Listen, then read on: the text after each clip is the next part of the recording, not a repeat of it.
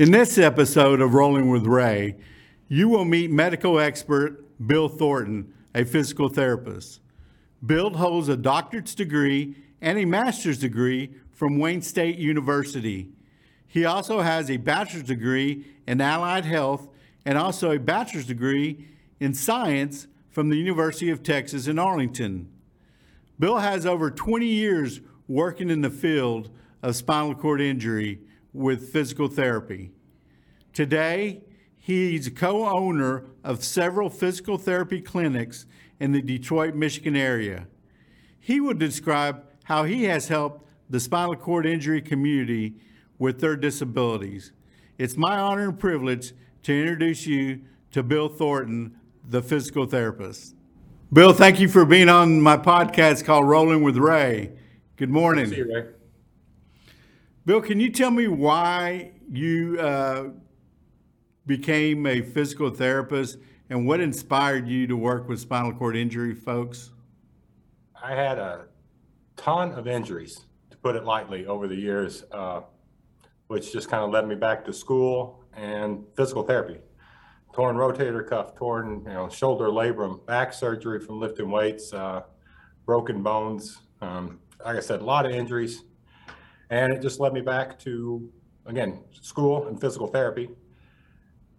The spinal cord injury kind of uh, fell in my lap. I got into research in school. Uh, I really enjoyed it, and my uh, the, the dean of the program, um, a PT, a PhD, was doing spinal cord injury research. So I, I was always willing and uh, to volunteer and help, and uh, he kind of threw my name in a basket for a brand new spinal cord program down at the Rehab Institute of Michigan in Detroit. And as a new graduate, I got the job, and it was, uh, you know, a, really, really neat program to be aggressive, to see what kind of recovery you could uh, actually get with all, you know, various levels of spinal cord injury. And again, helping out, uh, his name is Dr. Tom Burke, helping him out, I also had access to all of his uh, equipment, body weight support treadmills, some really, really neat stuff that was cutting edge 20 years ago. Um, when he wasn't using it, I had a key to it. So I usually would go pick a patient and say, hey, I just read an article, let's go try something. So it was, uh, you know, it was a really good experience. And That's it just- awesome. it's how it led to working with spinal cord injury. Okay. Um, you are co-owner of several physical therapy uh, clinics in the Detroit, Michigan area. So what was. you so We, so uh, you see a lot of spinal cord injury patients come through there. What do you think is the number one cause of spinal cord injury? I mean, I know we've talked, uh, you know, automobile accident is obviously the, the number one injury, but in 20 years, I can tell you, I have seen, you pick something, and I have seen some type of spinal cord injury, whether it be a knitting needle, um, getting clipped on a quad runner, going through a cornfield by a deer. I mean, I, I've got some really uh, weird stories. So Can um, you can you describe can you describe to our viewers about the the needle needle point It- about yeah, how it was. Uh, so again, that that spinal cord program downtown was new, and this young man came over from England, and so I started doing my evaluation, and I tried to do a pretty detailed history. And I said, "How did you, you know, how did the injury happen?" And he said, "Guess." And about 15 minutes later, I said, "I give up." I, I had no clue, and he said he was wrestling with his brother. And again, I think he was about 12 years old and his brother about 15. And he went to dive on his brother on the couch, you know, tackle him. And his brother moved, and their mom had put all the knitting needles and her yarn uh, between two of the cushions. And, you know, C5, 6, complete injury. it went straight it went straight to the through the spinal cord. Yep. I mean, Wow. it, very, That- very weird freak. You could do it a hundred times and it never happened again. That's amazing. So when a newly injured patient comes in to see you, what process do you use to evaluate that that person? You know, I think it's evolved and continues to evolve over the years. Uh, you know, there is a uh, an ASIA scale, American Spinal Cord Injury Association scale for the different levels of injuries, Asia A, B, C, D, um, and when you do that, that testing, it's, uh, you know, it's a rigid format. The person's flat on their back and certain movements. And what I found and what a lot of my uh, mentors that taught me have found, testing, uh, manual muscle testing, sensory testing in various positions with different stretches and pulls, um, pressure on the muscles, a lot of times will elicit things that you won't find just flat on your back. So, uh, you know, I'm- I generally, you know, will spend at least a good hour doing an evaluation, looking for things. Um, The other thing with the evaluations, depending on the level of the injury, the severity of the injury, how old is the injury? Um, You know, I- it may be an evaluation over the, over two days, um, you know, two, two hours. I have, you know, most people are told that the majority of the recovery, or if anything is going to happen, it's going to be the first 12 to 16 months. But I've seen people have recovery of function three, four, five, six, you know, seven years later. And I've seen people convert from a, an Asia A to an Asia B, or a, from a complete injury to an incomplete injury. And, um, you know, once you become an incomplete injury, the whole mindset in healthcare changes and people will say you need to be aggressive and you need to attack. I think the problem is that, you know, when you're originally injured, you're given that diagnosis. Well, that diagnosis stays with you for life, but you may convert. You know, your Sure. original diagnosis is a C5-6 Asia A, a complete injury, but three years later, if you don't realize that you're an Asia B, no one's being aggressive and no one's treating you, you know, in my opinion, properly um, to see what kind of function you can actually uh, recover. Bill, can you explain this to our viewers, what uh, the difference is between a complete injury and an incomplete injury? For example, I'm considered a C5, C6 quadriplegic complete injury. That means that I have severed the spinal cord. Uh, It's totally, it it has been severed. So can you describe what an incomplete injury is versus a complete injury? Well, yeah, the first thing I'd say is, you know, if you look at the majority of spinal cord injuries, there, there's, uh, most are not, the spinal cord's not severed. Um, I've, I've seen MRIs where you can't, you really, you know, to the, to the, just to your eye, you're not, you can't see anything damaged, yet they're a complete injury. Um, you know, again, what I was taught and what I look at as the true definition of a complete injury is not whether the cord was severed, but we go to the end of the spinal cord and it's the, uh, bulbocavernosus, spongiosus. Uh, it's a digital rectal, rectal examination, and if there's sensory there or motor function detected there, generally you're going to be labeled an incomplete injury. Um, there are, you know, I have treated numerous peoples with uh, a knife or a gunshot in which there was truly a transected cord and a complete injury. But generally, um, the incomplete injury means there is some type of sensory or motor function preserved below the level of the injury. You know, so again, C5, 6, and you've got some kind of uh, leg sensation. Uh, you know, the, the, so you're a Asia B, meaning that there's sensory below the level of the lesion, but no motor, no movement. I don't, hopefully that cleared it up a little. Yes, it, it did, and I appreciate you, I appreciate you uh, explaining that to our viewers. Bill, how many, how many patients do you see on a typical given day? Uh, I- And I'm talking about like in a rehab setting for spinal cord injury? Sure. Um, you know, again, it's been a while since I worked inpatient rehab, but that's, that's where I started and, uh, you know, I enjoyed it. Uh, it is challenging, but generally it was seven patients. Um, and then maybe you would help with one group. Um, again, the groups, depending on the level of the, the injuries, you can kind of put together, you know, some people that need to do a function maybe at a, a mat, mat level versus some that are ambulatory or some type of gait training. But generally six to seven patients, you know, an hour session.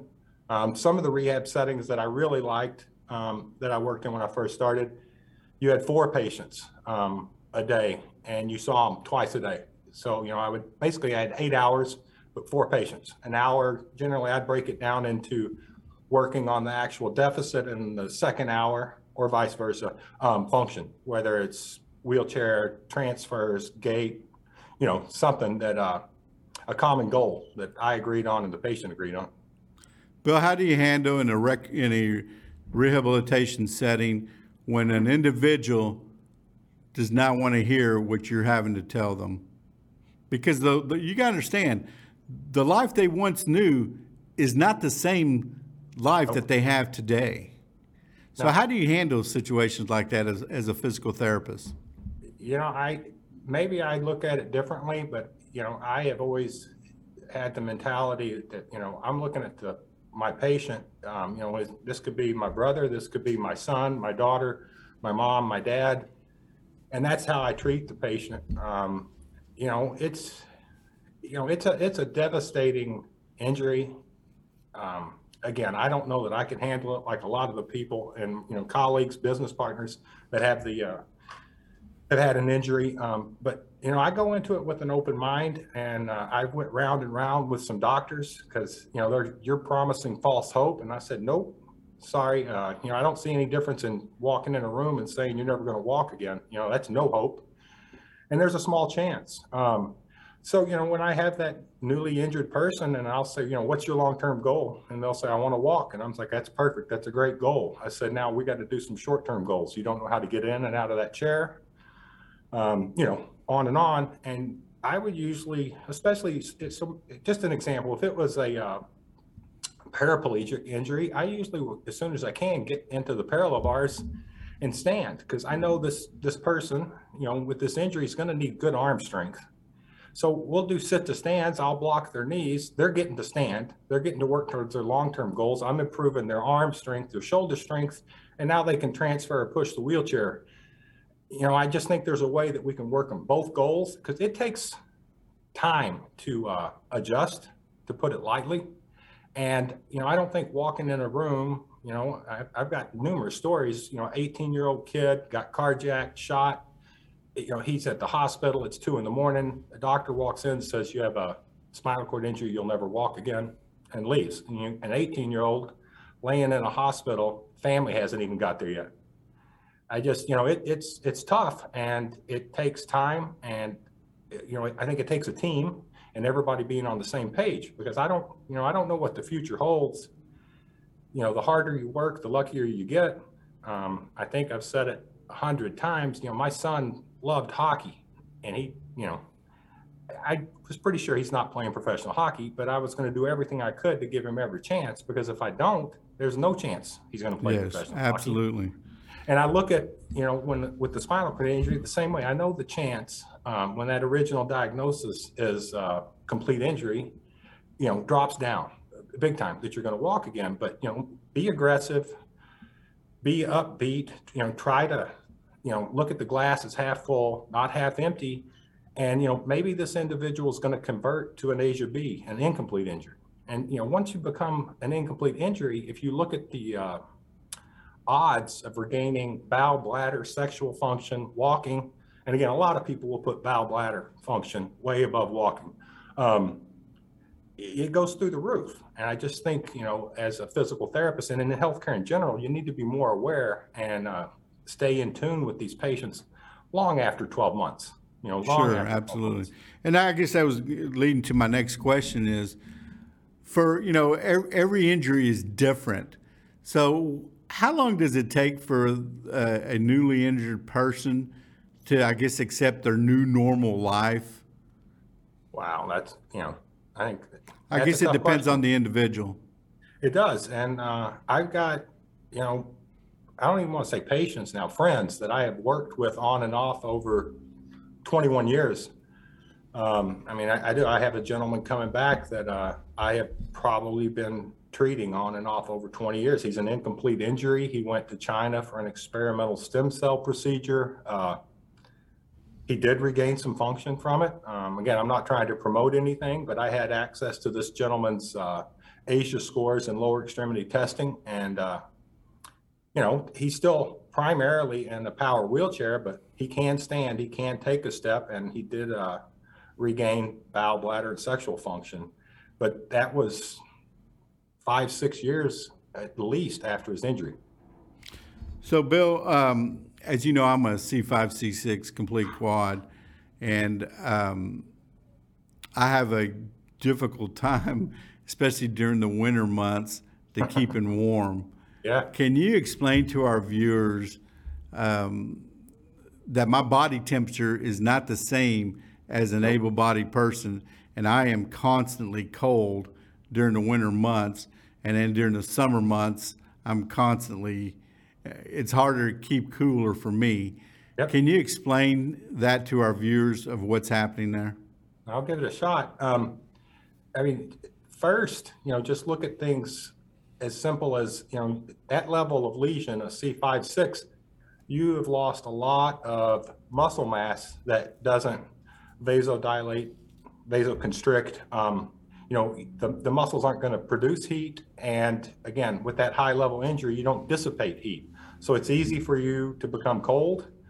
Um, it's very, very um, hard to dissipate the heat, and you know those, you know, those can lead to some serious conditions.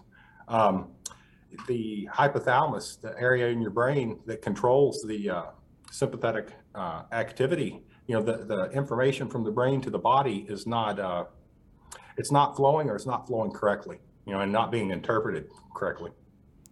I had a uh, buddy of mine that uh, when I went to school with, he was, um it was like 20 degrees outside, and he was trying to get in his wheelchair, and he was a C4, C5 quadriplegic.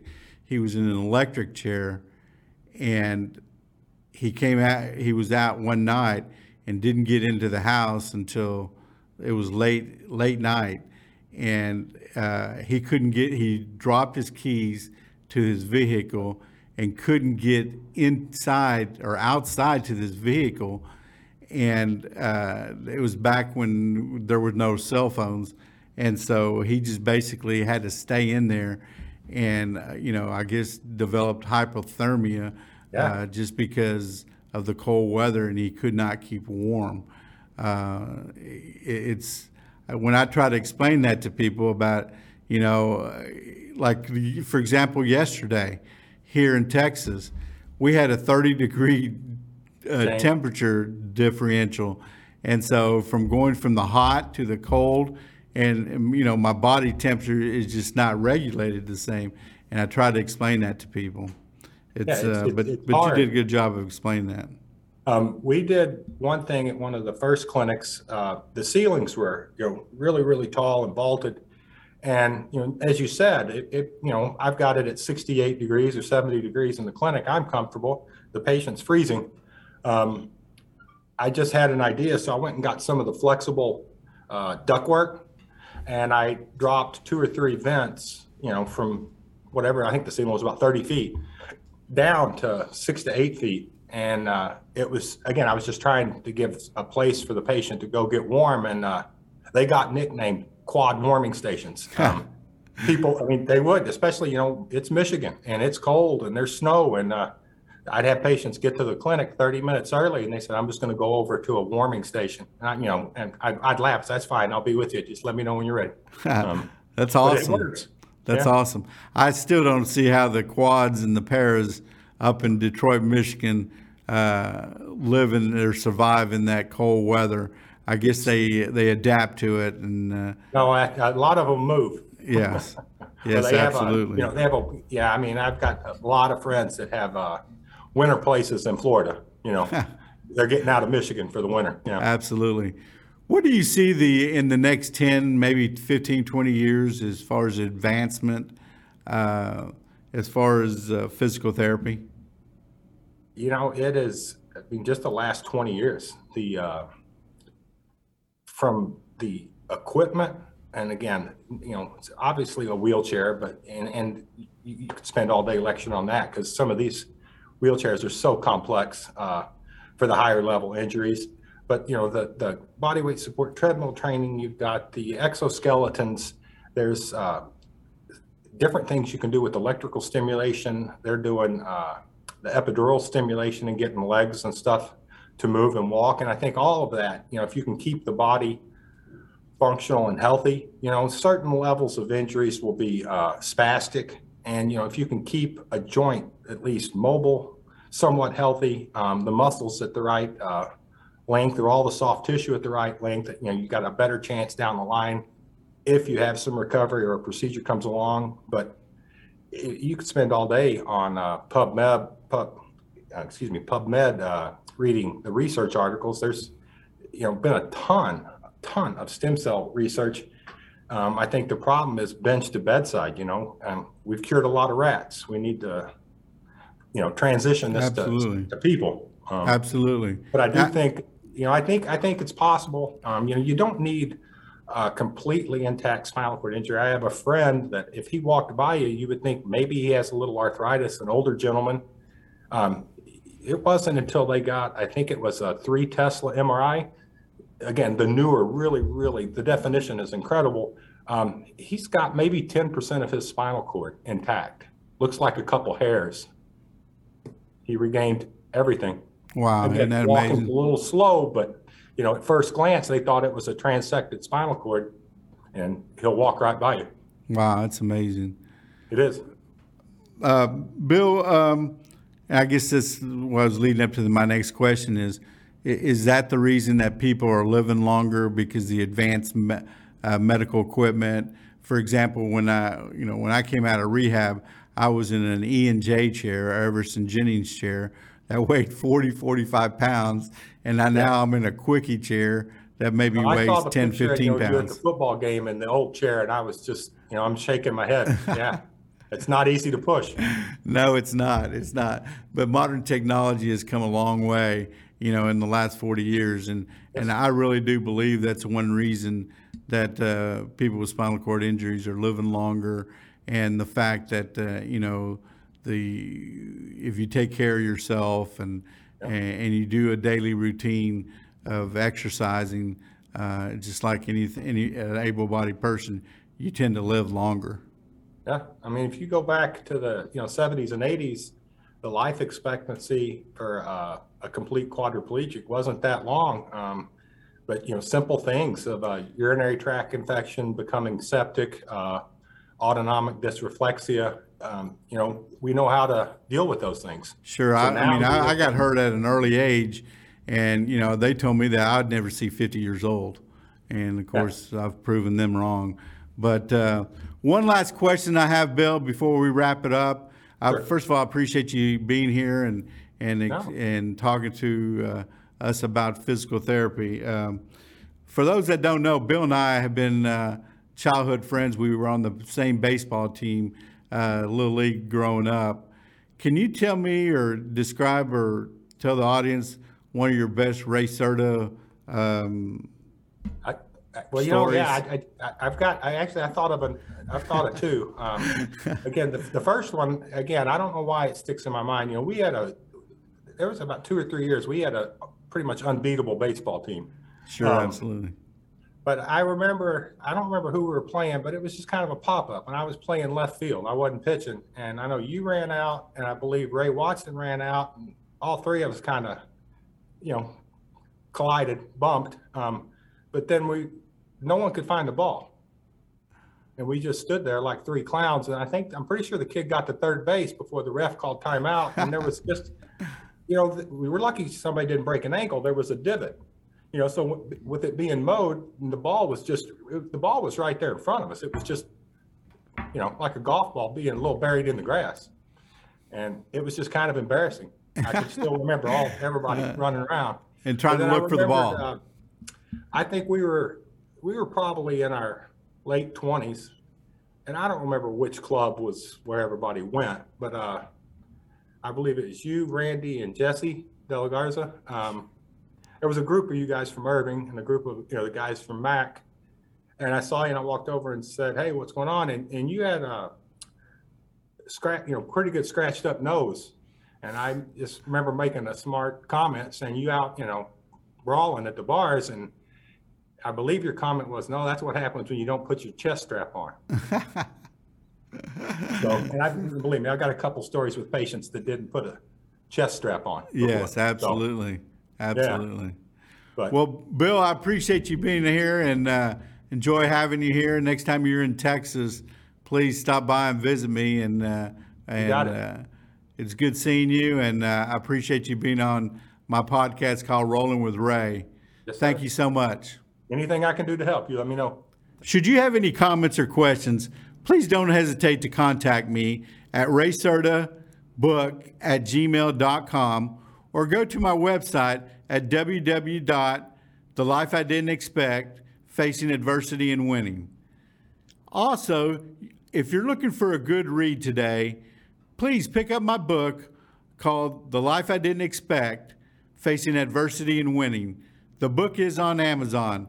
And don't forget to follow me on Facebook, Instagram, and my YouTube channel called Rolling with Ray.